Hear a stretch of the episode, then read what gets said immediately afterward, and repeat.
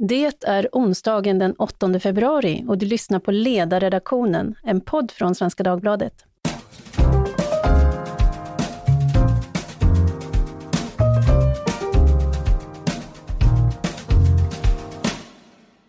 Jag heter Tove Livendal och idag är min gäst Henrik Jönsson, entreprenör, samhällsdebattör, youtuber, författare. Välkommen tillbaka Henrik! Tack så mycket Tove, det är kul att vara här. Ja, men roligt att ha dig här. Och det är nämligen bara ett och ett halvt år sedan du var här sist och var min gäst och då talade vi om din nyutkomna bok Frihet, ett självförsvar. Mm. Och ikväll har du galej för din nya bok Bli fri. Hur lyder hisspitchen för den nya boken? Den nya boken är riktad till folk som kanske är trötta och utledda på politik. Min förra bok var ju ganska politisk ideologiskt orienterad, så att den här är riktad, om du tänker dig att den förra boken är riktad till hjärnan, eftersom den är teoretisk, så är den här boken mer eh, riktad till hjärtat. Den är självbiografisk och mina livserfarenheter samlade i principform till människor som är nyfikna hur jag gjorde och gör för att försöka upprätthålla min egen frihet, vad det nu är för mig själv, så i så hög grad som möjligt. Det var en bra förklaring, men jag kan säga att hissen har hunnit många våningar på den här tiden. Jag var dålig du får slip, slipa på den hisspitchen tror jag. Ja, ja, jag ska göra det. Jag, ska, jag tar det med mig, medskick. Ja, det är bra. Den här boken är uppdelad i sju kapitel och eh, i det första så återger du en dialog med syokonsulenten, de som idag kallas för syvare, nämligen studie och yrkesvägledare, men på vår tid så var det syokonsulenter. Vad var det du tog med dig från den upplevelsen? Det där var ju när jag ville starta mitt första riktiga bolag, när jag var typ 16-17 och gick i gymnasiet. Och jag hade inget nätverk överhuvudtaget med liksom vuxna människor som var kompetenta, som visste hur man höll på med företagande. Så att som en dygdig svensk produkt av det svenska utbildningssystemet så vände jag mig till yrkesvägledaren för jag tänkte att det här är den vuxna person som ska hjälpa mig med hur, hur man är yrkesverksam. Så att jag gick dit och, och, och frågade, hur, jag har den här affärsidén, hur ska jag göra för att starta ett bolag? Och det gick ju sådär. Ja, du får berätta om responsen. alltså, det här var ju Malmö då i, liksom i början av 90-talet. Malmö på den tiden var ju på knäna. Alltså varvet hade lagt ner, det var, eh, Malmö var inte på en bra plats. Um, och när jag studsar in där då, um, full av passion och um, entreprenörskapslusta och möter den här syokonsulenten, liksom på den tiden, du vet, då rökte man fortfarande inne på sina arbetsplatser så här, allting är gulbländ och så här offentlig inredningsestetik. All, alla som är liksom vår generation och äldre vet precis vad jag pratar om. Det är inpyrt. Det är inpyrt, det är, vad ska man säga, det, det, det är inte glamoröst. Hon har liksom en sån där grön liten gummikopp med en orange eh, svamp i för frimärke. Alltså, oh, kommer du ihåg dem? Den! Jag ville ha en sån. de, de, de, var ju kul när man var liten för de var så lite fuktiga, liksom. men det är liksom signal på det analoga samhället. Liksom. Jag skickar så mycket frimärksbrev liksom, så jag måste ha en liten apparat för att inte tungan ska torka ut. för att göra en lång historia kort. Hon skjuter ju ner min dröm. Eh, liksom, hennes Syokonsulentens rum är platsen dit drömmar kommer för att dö.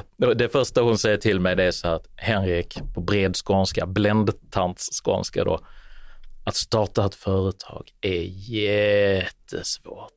Jag tycker, ska du inte ta och försöka hitta ett bra jobb istället? Och sen så tar hon fram sin stora perm med lämpliga yrken och hittar det enda yrket som fanns då, 1991 eller vad det kan ha varit, under data och det, det, det yrket var datorvaktmästare.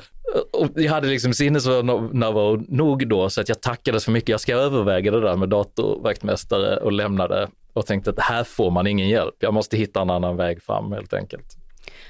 Det är ju det, det är ju stark igenkänning och samtidigt tänker jag för att det finns en risk här nu att vi verkligen på något sätt sprider en, en orättvis bild av, av skrået som helhet. Men jag minns när jag och eh, Anna-Charlotta Johansson eh, var till Tensta för att se, vi kände att vi skulle vilja göra någonting för att hjälpa unga personer att komma vidare i livet och vi hade en idé om att vi skulle försöka koppla ihop människor på, på högstadiet med sådana som hade kommit en bit längre i, inom den inriktning som man var intresserad av, bara för att liksom korta vägen, få ner trösklarna.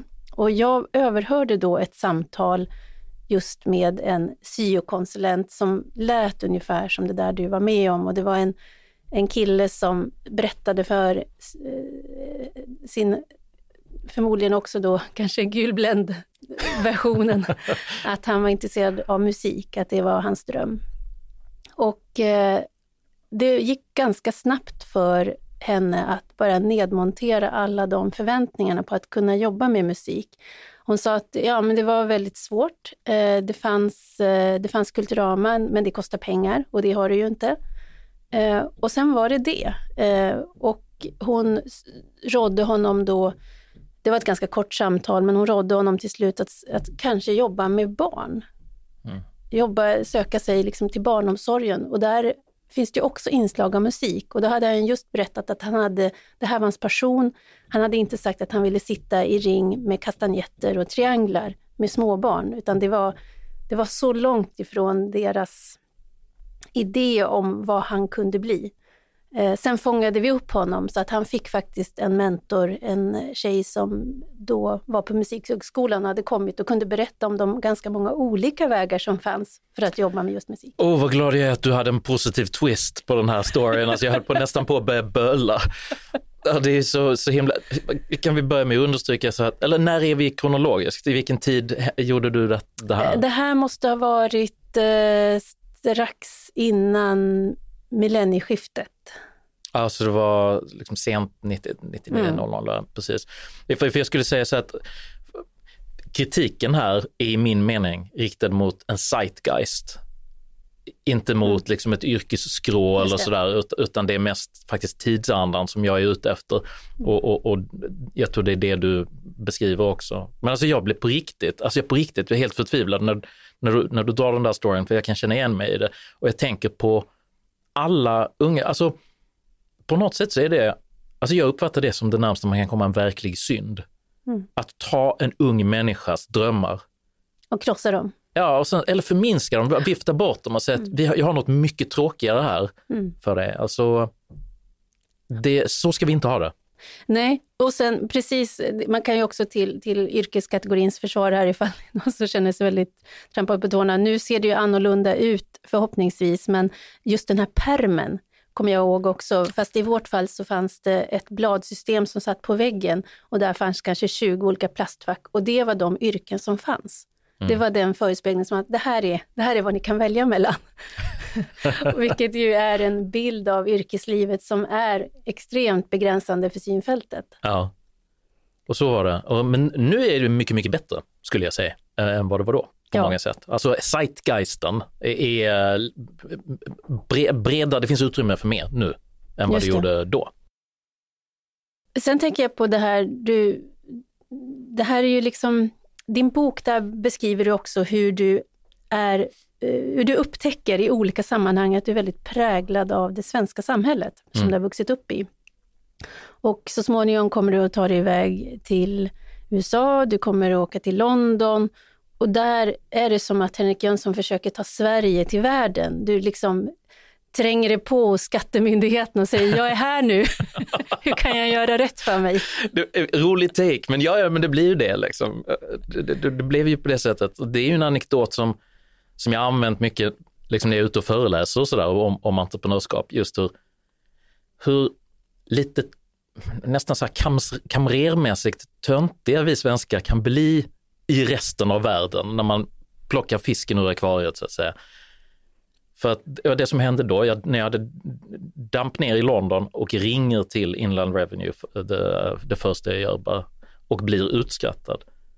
För de tycker liksom, men du får tjäna lite pengar först. Alltså, de tar ingen skatt på dem, eller då tror jag det var de första 14 000 punden man tjänade. Det där var i 2002 och den siffran har, säkert justerats uh, sedan dess. Men det där är ju, om vi nu ska prata politisk policy, det där är ju ett utmärkt Absolut. utmärkt förslag. Ett grundavdrag. ja, bara för att hjälpa mm. människor att kunna komma igång från att göra ingenting till att typ nästan stå på egna ben. eh, utan att det påverkar skattesystemet. För att det de sa till mig på engelska skattemyndigheten var att det är ju inte värt vår administrationskostnad att administrera ditt lilla, lilla bolag. Så. Åh, det här, här finns det någonting att lära känner jag för Sverige alltjämt. Ja, det, det tycker jag också. Så att om det är någon politiker som lyssnar nu så är det bara att mejla. Eh, I den här boken så har du ju då, förutom de här självbiografiska eh, skildringarna, så är det ju också praktiska övningar. Eh, och övning ett innebär att man ska träna avvikelse. Och då tänker jag så här, nu får du förklara dig, varför vill du göra folk till paria? Vi gillar inte olika i det här landet. Varför vill du att folk ska bli outcasts i sin sociala kontext? ja, men eh, säg så här, det, det, finns flera anledningar till det.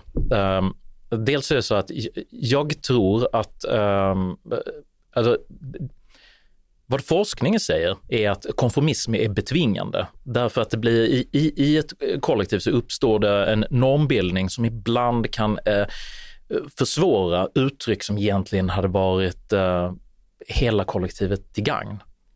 Så, så, att man måste hitta någon slags balans däremellan för att min uppmaning är ju inte att folk ska bli odrägliga och obstinata och bråka med alla andra hela tiden. Men att man måste hitta någon form av balans där man orkar bryta igenom det som är förväntat för att ibland, ibland försöka hitta sin egen, egen väg.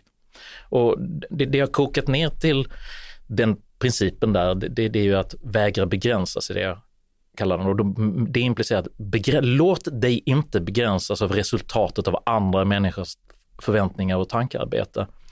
Utan ibland måste du välja dina strider och ta spjärn.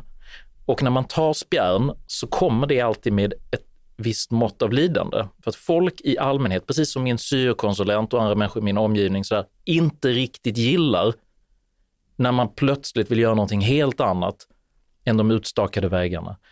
Så det är nödvändigt för entreprenörskap att våga ta den risken att vika av.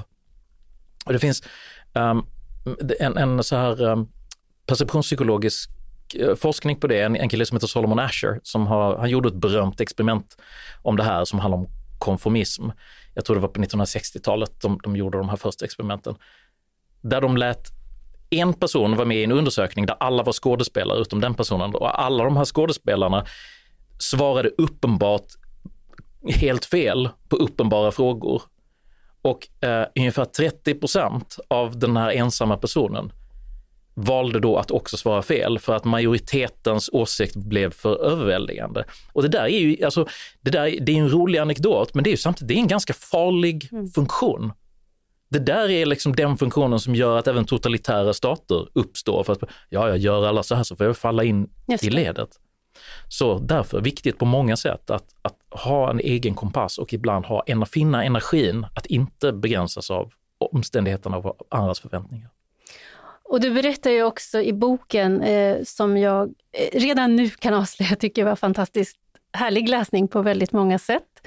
Eh, Tack, och, vad glad jag blev. Eh, det, det, är ju, det, det, är ju alltid så där när man ska läsa böcker som innehåller självbiografiska delar, att det finns en väldigt viktig sak som avgör om det fungerar eller inte. Och det är förmågan till självdistans. Mm. Vilket uppvisar, och du är generös med att dela med dig av, av de tillfällen där du kanske i efterhand inte heller har känt dig så nöjd eller stolt över det du gjorde. Och du beskriver, apropå det här då, hur du flyttar till Möllan i Malmö.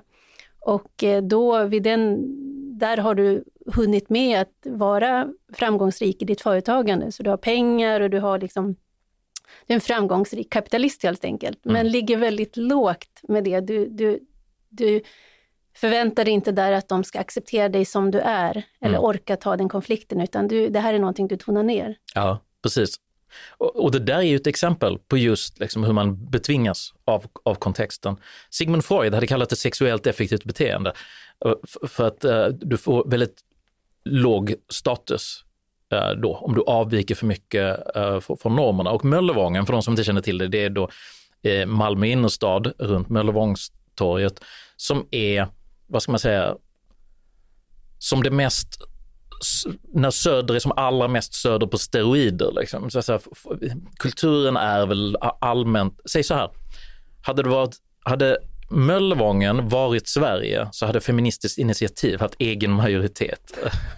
Då jag varit stöttade på vänster. En, en kittlande tanke. Ja, så. Så, så, så, det, så det är den saken. Samtidigt, det, det var en rolig plats. Jag tyckte vi hade jättemycket kul där. Folk ville festa och det var ganska kreativt och sådär. Men just åsiktsmässigt var det ganska snävt för att folk där var liksom väldigt röda socialister och um, jag uppfattade att de hade tyckt att, att jag hade fyra anställda då när jag var 20. De hade tyckt att, att, att jag var en utsugande lakej för, för en kapitalistisk förtryckande världsordning som höll på på det sättet. Så att det var högre status där att vara arbetlö, arbetslös och liksom skriva counterculture, poesi eller någonting än att vara yrkesverksam överhuvudtaget. Det, det var mer sexuellt effektivt. Ja, precis.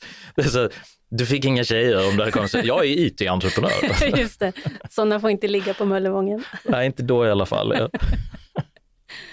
Eh, ett annat råd är ju att man ska byta kontext. Hur då och varför då?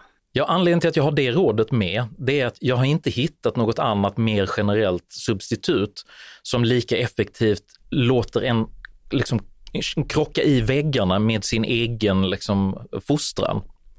För att jag menar, säg så här, så länge du lever i det laboratorium som har designat dig så vet du inte så mycket om var gränserna för din egen programmering går. Men genom att byta kontext, som att du åker till ett annat land, så saker du tar för givna är plötsligt inte likadana.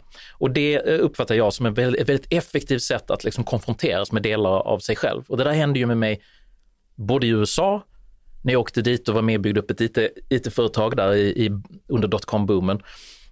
Um, och jag träffade en, uh, en kille som var libertarian, uh, jurist, ägde en ranch i södra Kalifornien där han odlade avokados bland annat. Liksom. Och han plockade liksom de där avokados och sålde dem på uh, motorvägen från Ventura där han bodde, upp Highway 1. Och jag var liksom så här, men du bara plockar dem och säljer dem, kan du, alltså vad, vad, vad har du för tillstånd liksom? och, och det, här, det, det, här låter som en film, men det här är helt typ ordagrant sant. Han bara kollar på, och kollar på mig, lägger en hand på axeln och säger You've been living too long in a socialist country man. Svenska elevrådsordförande kommer på besök. Ja, men precis. Och då, då, var jag redan i en fas där jag kände att jag har brutit mig ur min kontext. Liksom. Jag, jag, jag, är liksom, jag är mer dynamisk än the average svensk, tänkte jag. Liksom. Men där fick jag liksom verkligen se det. Och, och det. och det är en av poängerna med att byta kontexten så konfronteras du med de här sakerna och det är en viktig lärdom för att då kan man börja se vad som är vad som håller en tillbaks och vad som är konstruktivt. Jag tror att man blir lite klokare helt enkelt av att byta och bryta upp sin kontext ibland. Och för de nu som funderar på, som är djupt rotade somewhere, så tänker jag, måste jag byta ort, så går det även bra att prova att sätta sig vid en annan plats vid middagsbordet, eller hur? Ja, ja men det, ja, det tror jag på riktigt. Alltså, just eftersom jag är så här affärsman så är det ju ytterst så att jag, gillar ju inte så här new age-flum och den här boken skulle väl i princip lite sorteras in under självhjälp eftersom jag ger tips på liksom så här, hur man ska öka sin egen frihet. Men jag har ju kokat ner det här till actionable bullet points för att folk ska ha någonting att agera på. Och där är just en av dem. Det krävs inte så stora åthävor. Det är liksom som du vet när ungdomar är så här, jag har blivit intresserad av meditation, ja men då ska jag omedelbart åka till ett kloster i Nepal. Liksom. Jag tror det hade räckt för dig att börja i din lokala liksom, meditationsklubb i Eslöv. Liksom. Gör det ett par år och se om det är för dig. Men, men man har alltid den här fascinationen om att man måste vara stora grejer. Ja, så är det inte. Utan man kan bryta sin kontext i väldigt små grejer. Till exempel bara byt sida av sängen. Alltså du kan börja där, redan det. Du är inte klok. Ja. jag kan absolut drömma om att byt, bryta upp och liksom äventyr någon annanstans i världen, men att byta sida på sängen, nej, där går min gräns. Precis, och då, då tänker jag, gör du det så kommer du utsättas för ditt familjekollektivs eh, mycket stora missnöje. ja, för att inte tala om just att, att sätta mig någon annanstans vid middagsbordet. Det, det, det, det kommer att skaka om saker, kan jag säga. Eh, du berättar i boken om din egen uppväxt, eh, prästson. Mm. Och eh, du antyder också att omgivningen som, du har en stor fanbase får man säga, att de kanske inte alltid har en bild av dig som är helt korrekt, men du är också medveten om att en persona som du har odlat eh, på Youtube kan medföra sådana effekter. Mm. Så det var alltså inte hemmet, tänker jag, som du lärde dig att sabrera champagne? Nej, um, typ hela min släkt är absolutister, så alltså de, de dricker ingen alkohol. Uh, det gör jag, men just alla de här mannerismerna liksom som jag skapat på Youtube, det har jag gjort för att det, jag tycker det är lite roligt. Och sen så, eh, när, när jag satte igång med det där så tänkte jag att det här kanske kan liksom provocera de, de här allra tråkigaste människorna som är som min gamla syokonsulent eller så här betongsocialdemokratins uppstyrda meningslöshet på något sätt. Eh, men, men det blir ju då en lite speciell grej när man som jag håller på att publicera sig själv i videoformat precis hela tiden. Så, så kan det vara svårt för folk att uppfatta liksom var humorn slutar och den verkliga personen börjar. Liksom. Så det har ju blivit lite självförvållat blivit en del personer som, som tror att jag är en helt utstuderat märklig eh, liksom, greve-lajvare. Liksom. ja, men och gör det någonting? Nej, det gör inte så mycket. Det kan man väl bjuda på. Liksom. Om man lägger ut så mycket video som, som, som jag har lagt ut över åren så dels får man ha lite skinn på näsan och det är klart att det är en massa grejer som jag har gjort, som min backkatalog, humor och sådär, som skulle sortera under vad folk kallar cringe. Liksom att, att, att det är så här pinsamheter eller folk tycker att jag är lite larvig eller sådär. Det bjuder jag jättegärna på. Um, men i, i, i boken så tänker jag så här att den är, lite, den är personlig, den är, så den, den är lite mer, eh, vad ska man säga, straight up så som, så som saker och ting faktiskt är. Och för somliga så kanske det är behjälpligt. Mm.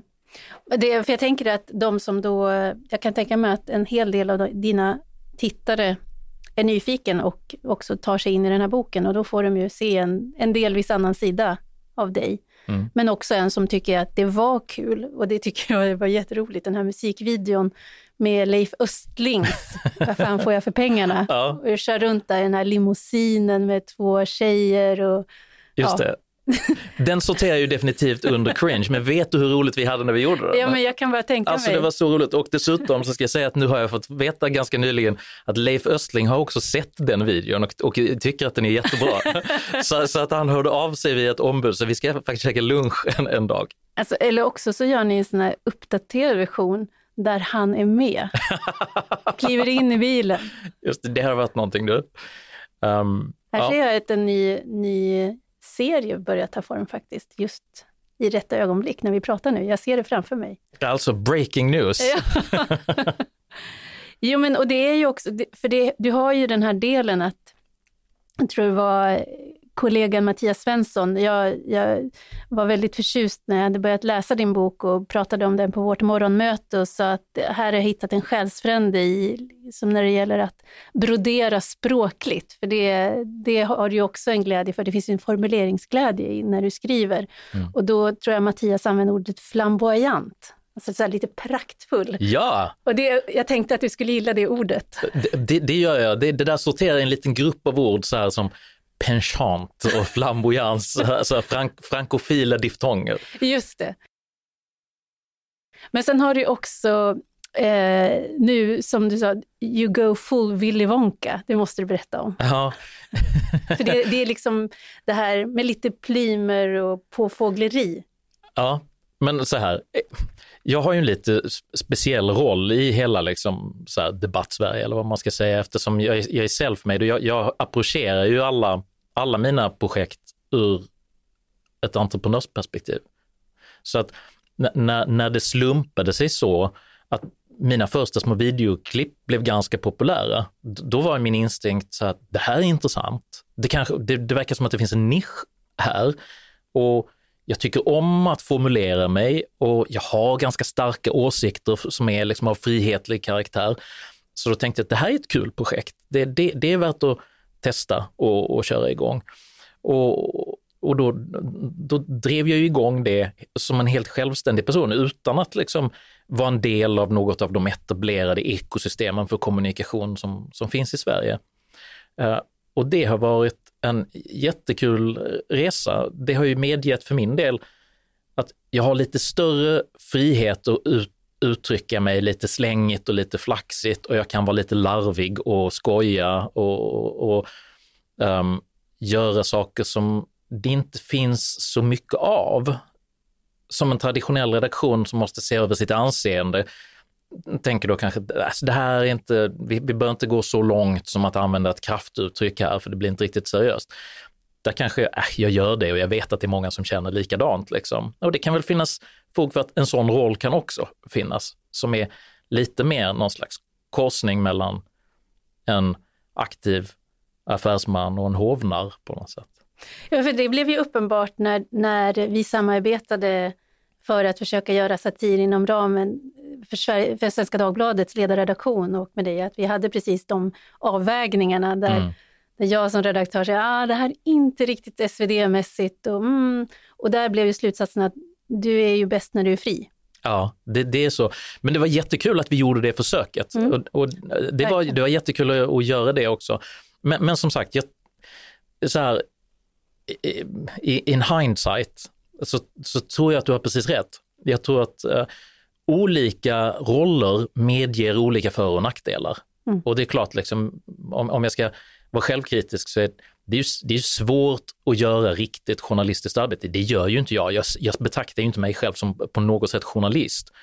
Uh, utan jag ser mig själv som en storyteller Uh, och eh, som kanske håller på lite grann med opinionsbildning. Sådär. Men jag stöttar mig på information som tas fram av journalister och sen så läser jag det och så, så är jag ganska duktig på att syntetisera många olika saker till en, en, en, slags storyline, en, en, dramaturgi som blir tydlig mm. för, för folk. Och det, det, det tycker jag är kul. Nu får vi inte slarva bort Willy Wonka. Berätta, vad är det? Ja, men det hänger ihop med det här. Det var därför den här lite långa utläggningen.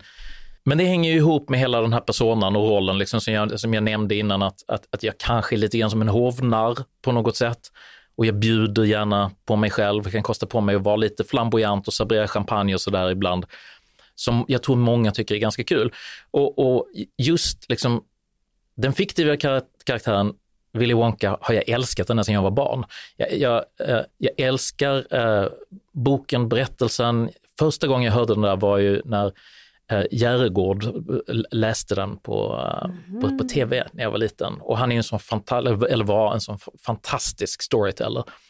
Så det, det levandegjorde det där för mig och sen så läste jag boken när jag blev lite äldre och gillar även filmen med Johnny mm. Depp som kom för ett par år sedan. Jag tycker att han gestaltar en, en kul och mer creepy Wonka.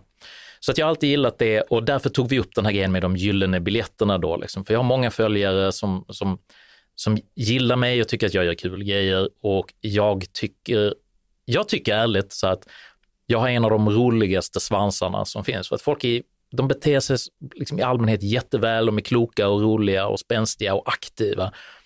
Och då ville jag så här, göra något on-brand spexigt. Så vi har, vi har gjort jättefina så här guldbiljetter, fem stycken som är gömda i de här böckerna. Du vet, Första vet, upplagan. Ja, men de är så dyra. De här guldbiljetterna, jag var inte nöjd med de första som förlaget tog fram. Så jag sa, det här är inte en Wonka-biljett. Liksom.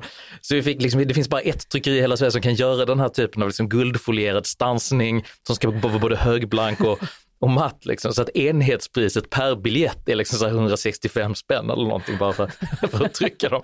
Så de är en sjuk premiumprodukt för bara fem stycken som är gjorda. Så de är gömda i upplagan. Liksom. Och vi har första upplagan är på 5000 ex.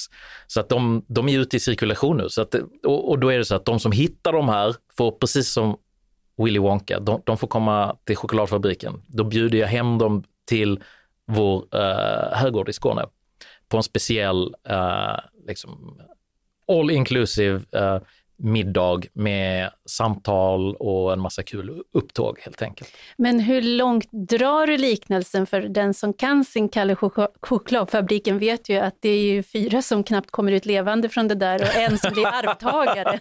ja, ja, alla kommer, jag hoppas innerligt att alla kommer levande ur besöket eh, på, på, på vår middagsbjudning då. Um, men det, det ligger någonting i det där med arvtagare på riktigt.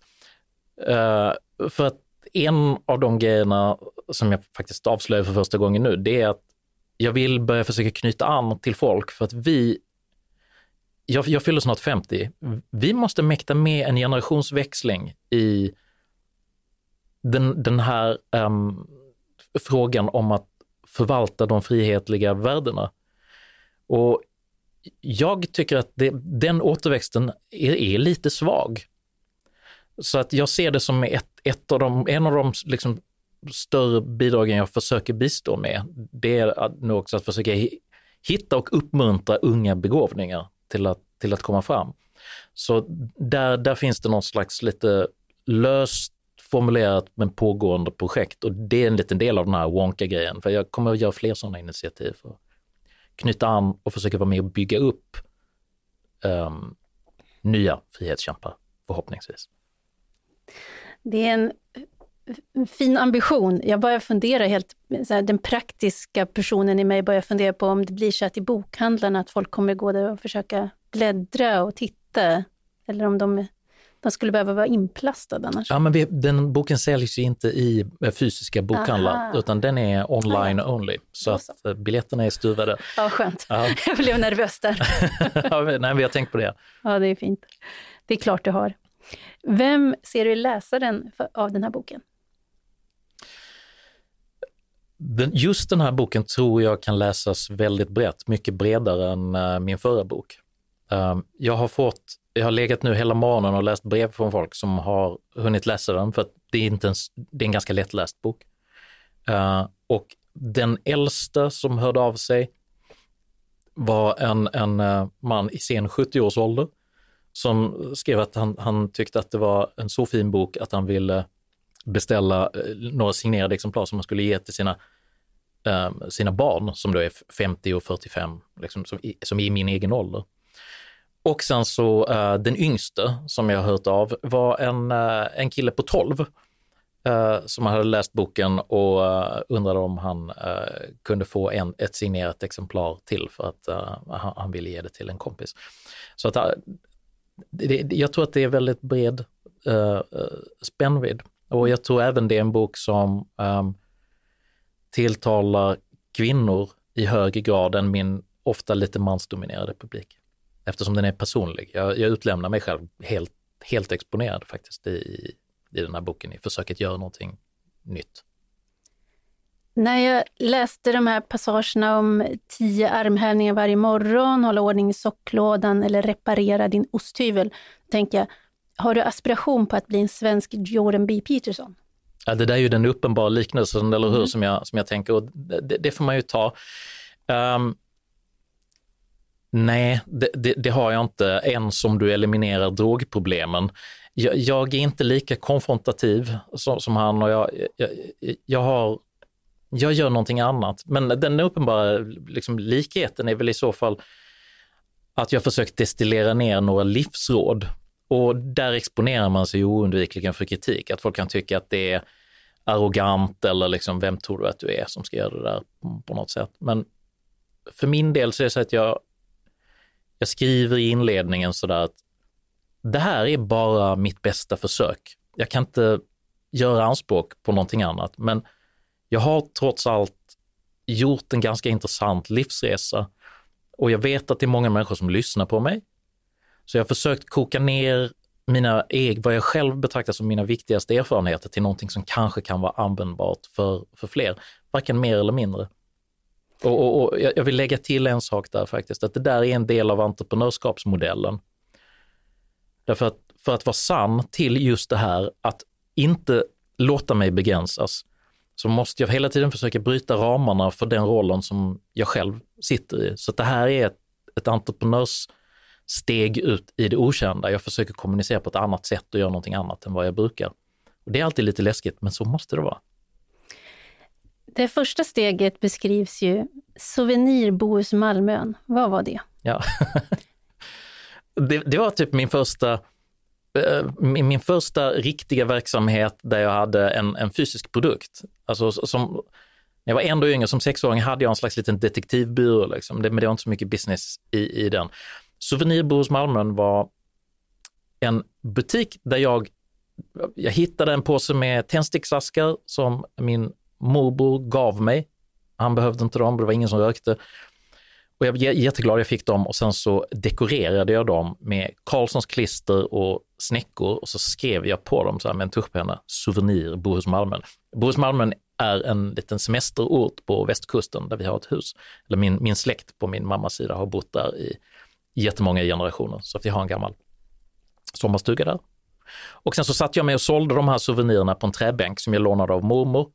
Och jag antar väl så att jag sålde väl eh, till viss del på att det var en ganska gullig litet projekt liksom, när jag var så här 7-8 och satt och sålde dem där. Men det blev en stor kommersiell succé. Så att vi sålde slut på hela lagret och jag blev eh, jätteintresserad av att skala upp det här. Insåg då att jag hade prissatt eh, produkten fel för att det kostade mer att köpa tändsticksaskar än vad jag hade sålt liksom den, den förädlade produkten för.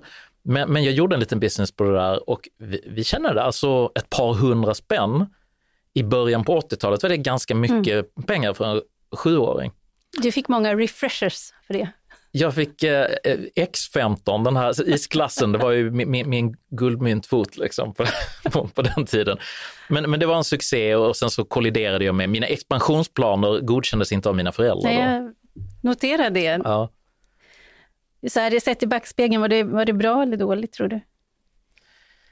Um, jag tror att det var klokt så tillvida att, att eh, jag kanske eh, var lite vimsig på att åka omkring själv på en båt i skärgården då, som var min plan. Liksom. För att, eh, jag ville ju skalera den här produkten då så att man skulle göra liksom, souvenirsmögen etc. För, för att öppna upp, här finns ju fler marknader. Liksom. Det är ju bara så många sommarturister på just Bohus Malmö. Vilket är så här, jag är stolt över mig själv. Det var en helt rimlig slutsats för, för en väldigt enkel skaleringsstrategi som då föll på att jag var sju år gammal och pappa tyckte inte att du kan inte åka omkring själv med liksom handelsresande i snäckskal. på något sätt.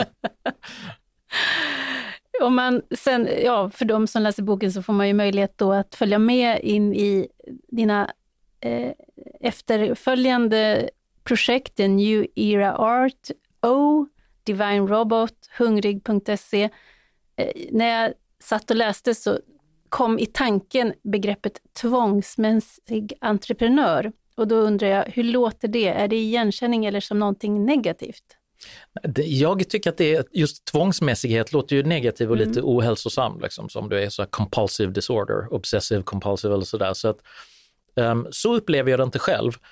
Uh, jag uh, upplever ju den entreprenöriella impulsen som civilisationens motor. Jag tycker att det är en av de mest ädla formerna av energi som kan uppstå i en människa när man plötsligt ser en situation och säger att jag kan göra det här bättre, mer eller förädla någonting, förbättra någonting. Jag kan, jag kan inspirera folk eller addera något värde. Um, så, så, att när man har ynnesten att, att få liksom ta emot den känslan och agera på den, så ser jag absolut inte det som, ett, som ett tvång, utan snarast som nästan som ett kall i, i högre grad. Då kommer vi faktiskt in på en fråga där jag undrar just över det, för att eh, din far har ju konstaterat att du numera har en större församling än vad han någonsin har haft i sitt prästyrke, vilket jag tycker var en fantastisk komplimang och, och eh, det, det, säger mycket om din far att han säger det ja. så och uppmanar dig att, att ge kärlek till dina följare. Mm. Eh, och då undrar jag, ser du dig som en predikant? Och där var min fråga om du bärs av kall eller fåfänga eller både och? Hur du, hur du tänker också kring det fåfängliga i att synas och ta plats och predika för andra? Ja, men vet, vet du, det ärliga svaret på det är att det är både och. Men um, den, den ytliga uppskattningen som, som man får i form av att folk säger till positiva saker till en, är, är mycket mycket mindre än den eh, underliggande motivationen. Därför att det är, alltså ett, eh, som jag uppfattar det så här, eftersom nu har jag läst teologi, liksom, så jag har hållit på en del med de här frågorna, men just upplevelsen av ett kall, det är så att du ansätts av um, en mycket stark impuls av att agera utifrån en punkt av sanning. Där det är så att jag vill göra det här därför att jag upplever att det här är det sättet som jag bäst tackar för de gåvor jag har fått i livet. Min amalgamerade sammantagna kompetens och erfarenheter kan just nu uttryckas i den här formen. Eh, och då måste, då måste man göra det på något sätt. Det, det vore, det vore, eh, det vore en, en förslösandets synd att inte ta, ta vara på det. Ehm, så att, så att, att det där drivet finns, det är som någon slags, för mig, en, en, en naturkraft Ehm, som behöver komma till uttryck och försöker du täppa igen den någonstans så börjar det läcka ut no någon annanstans. Liksom. Det finns en ostoppbarhet nästan i det där. Men, men sen så uppe på den här dundrande kraften så, så kan man ju surfa på en liten surfbräda på den här dundrande vågen. Då jag tycker att vad roligt det är, vad smickrad jag blir av att, att folk tycker att jag är bra och säger snälla saker och och, och, så kan jag liksom stila lite grann med att ha en liksom tjusigt par skor eller någonting på mig då. Ja, de är extremt eleganta de du har på dig idag. Tack! Det syns, syns så illa i podd. Bara. Ja, det gör ja. det. Ja, de, är, de tar plats kan man säga. Ja.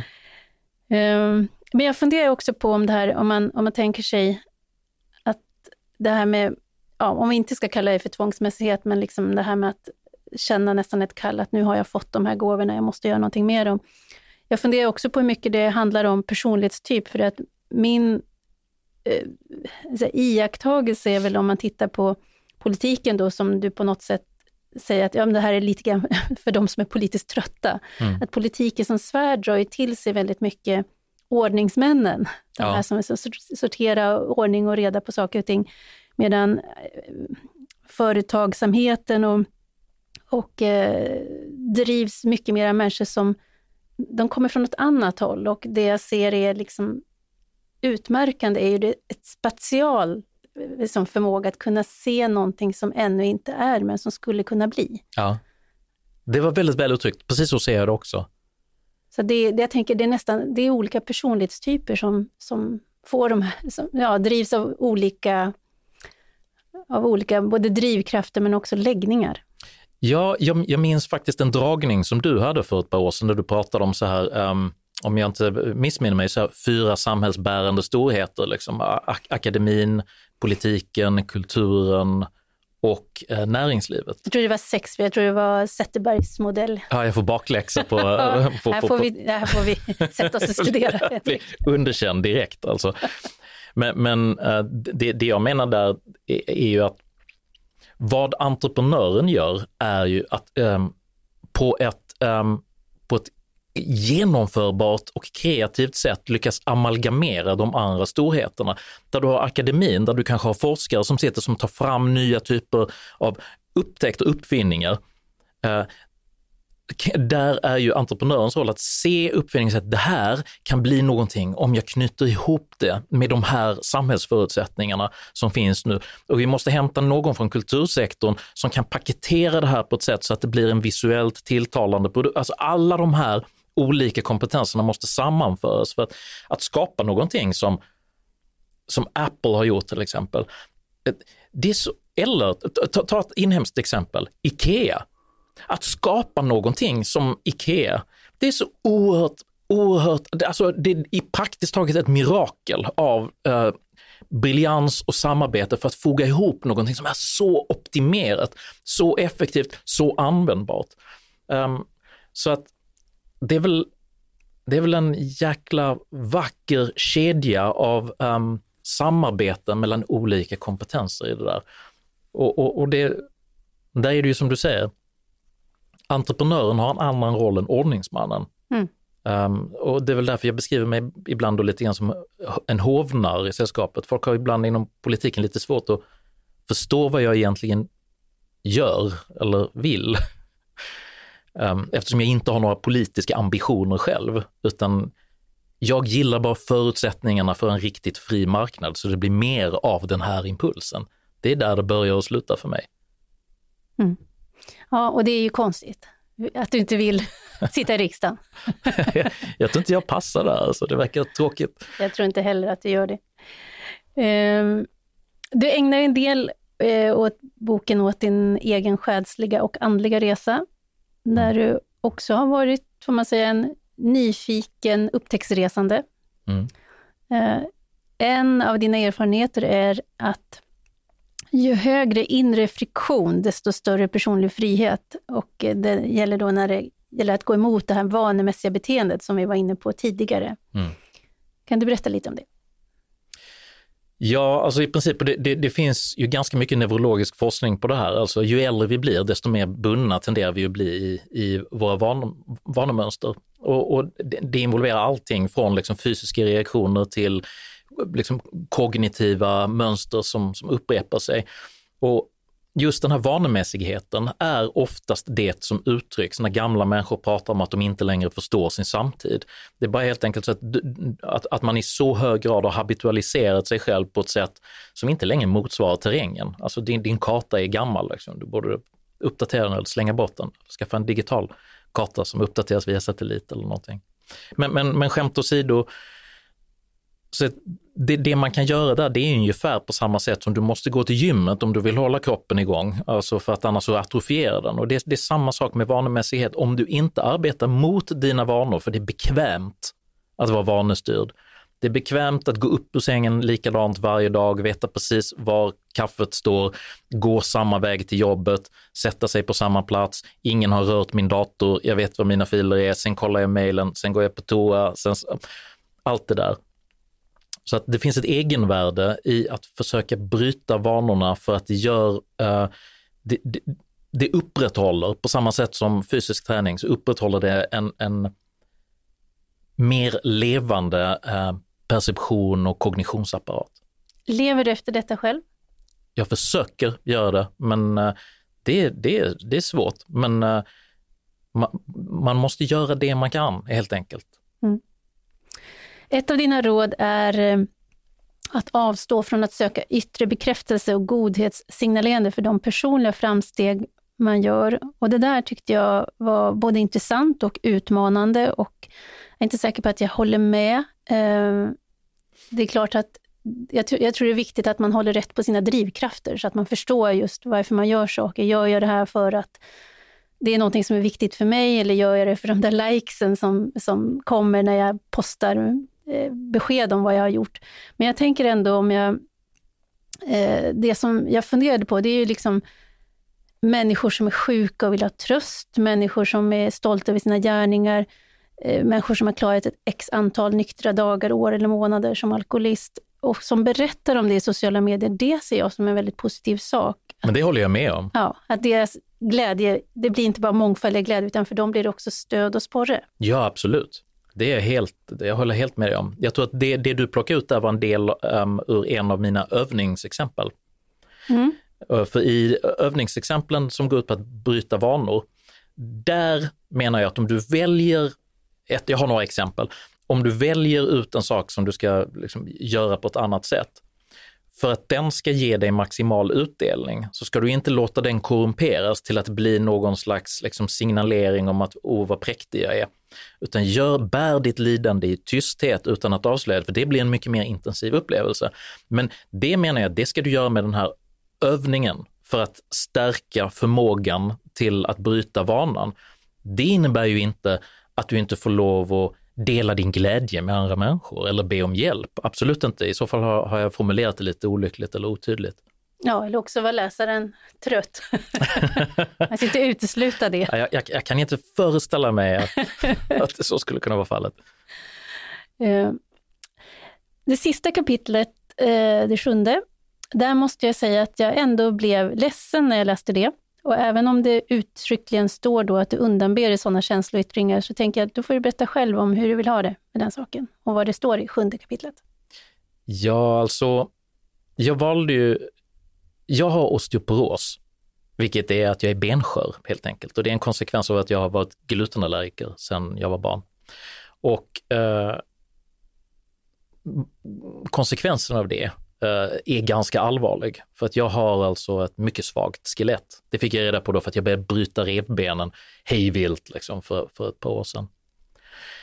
Um, jag har känt till, jag har vetat om det här, jag fick den här diagnosen för um, två och ett halvt år sedan ungefär. Så att jag, jag har vetat om det ett tag. Jag har förlikat mig med det, liksom, men det, det, det har varit lite jobbigt. Men i, i det att jag skrev den här boken, som då är mitt entreprenöriella försök att skriva på ett annat sätt än vad jag brukar göra, så, så blev det liksom mer och mer orimligt att jag inte skulle tala om hela mig själv i en självbiografi. Och en av anledningarna, för jag, jag har då konfererat med min familj liksom, om vi är okej okay med att jag säger det här, liksom, så att, så att, för det är privat, liksom, att jag är sjuk. Jag är ganska sjuk helt enkelt. Um, det är ju då att värdet av detta är tvåfaldigt. Dels för att då punktera den här undanflykten som jag ibland har mötts av när jag är ute och så här föreläser om entreprenörskap eller annat, så är det alltid eh, en och annan som har ett, ett genmäle som är så att ja, men det är lätt för dig att säga att, att, att man ska göra så här och så här och så här, för du har haft alla förutsättningarna för att kunna bli framgångsrik. Och det jag har försökt beskriva i den här boken är att jag har haft ganska crappiga förutsättningar på många sätt.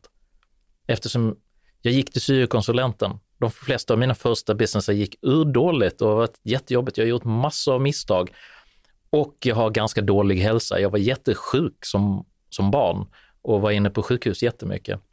Och de här grejerna säger jag inte um, för att vara ett offer. Tvärtom, jag vill göra upp med hela det här offerkapitalet. Jag tycker inte om det. Jag är inget offer överhuvudtaget.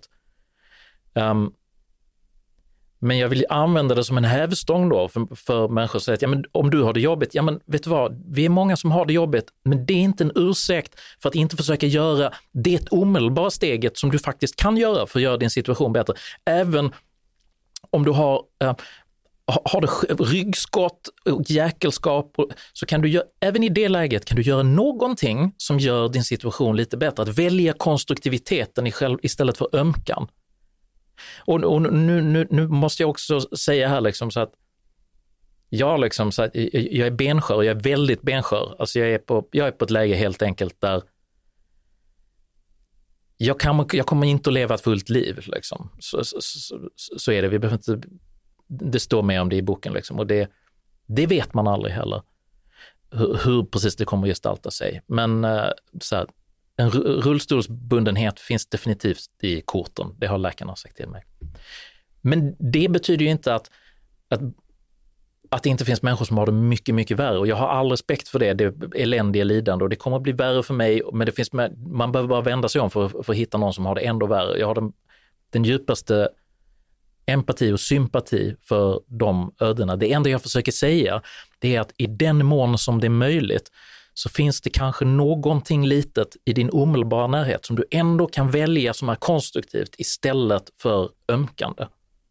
Det kan vara kanske bara att idag ska jag, liksom, jag ska, jag ska dricka ett glas juice nu i alla fall, när jag, är, när jag mår så himla dåligt för att då får jag lite C-vitamin. Det kan, den, den, precis som ränta på ränta, så gör små positiva försök till konstruktivitet ger ändå en avkastning. Så det här är bara ett långt och lite trevande sätt att egentligen försöka säga att istället för att ta dåliga nyheter, ibland kanske rent förkrossande eh, diagnoser eller situationer som en intäkt för ömkan och att ge upp, så kan man försöka använda den energin som det där frigör till konstruktivitet. Man kan göra någonting för andra eller försöka vara där för sin familj på något sätt.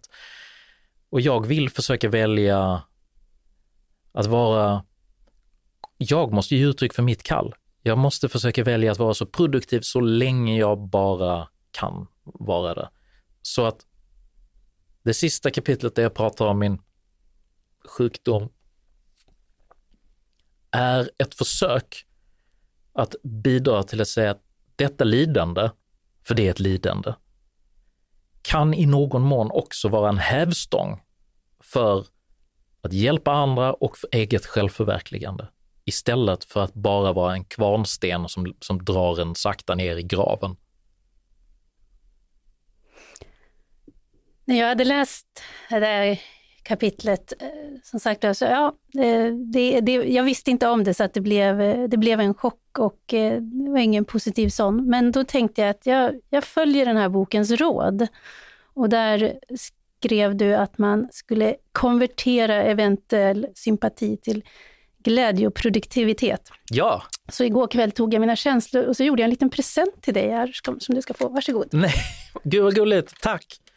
Se, redan här är det mycket konstigt, för nu blir jag på jättegott humör för att jag fick en present. Ska jag öppna den nu? Ja, det ska eller? du. Ja.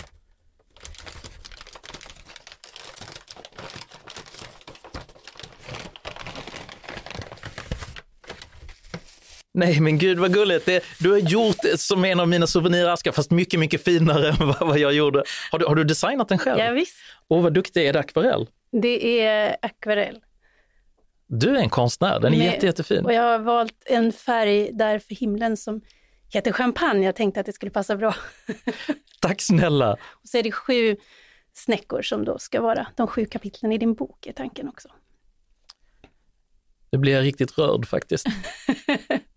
Men att du har lagt så mycket tid på, eh, på att göra den här presenten gör mig uppriktigt, uppriktigt, eh, uppriktigt glad. Kanske finns det någonting, trots att i, i, i det här ansatsen, även när eh, du får dåliga nyheter, så kan vi eh, få svung på saker och göra någonting som är fint för varandra, den tid vi har här. Ja, det är det. Det är mening som är, är livets, tror jag, hemlighet, att finna mening i dagarna och det man gör. Sen blev jag ju väldigt nyfiken, ska jag säga, när jag satt och knåpade med det där. Jag kände att vi skulle behöva dela lite hemligheter om hur man bäst fäster snäckskal på, på, på släta underlag. Jag har ett knep där som jag, vi får se om den sitter fast bra, för då kanske det är, jag vet inte, Det ser jättebra ut det här, men det är inte Carlssons du använder?